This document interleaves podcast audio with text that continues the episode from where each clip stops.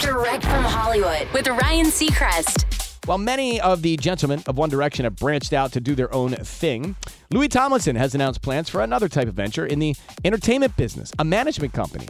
Louis revealed his plans on Twitter, writing, I always dreamed of having my own label, but it never really worked for me because I realized I still had to have someone else's blessing to sign people. Artists I believe in massively who unfortunately didn't fit a traditional pop role.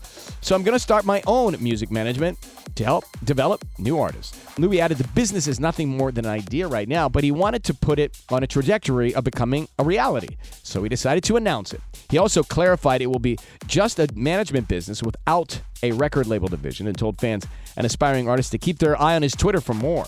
That's direct from Hollywood.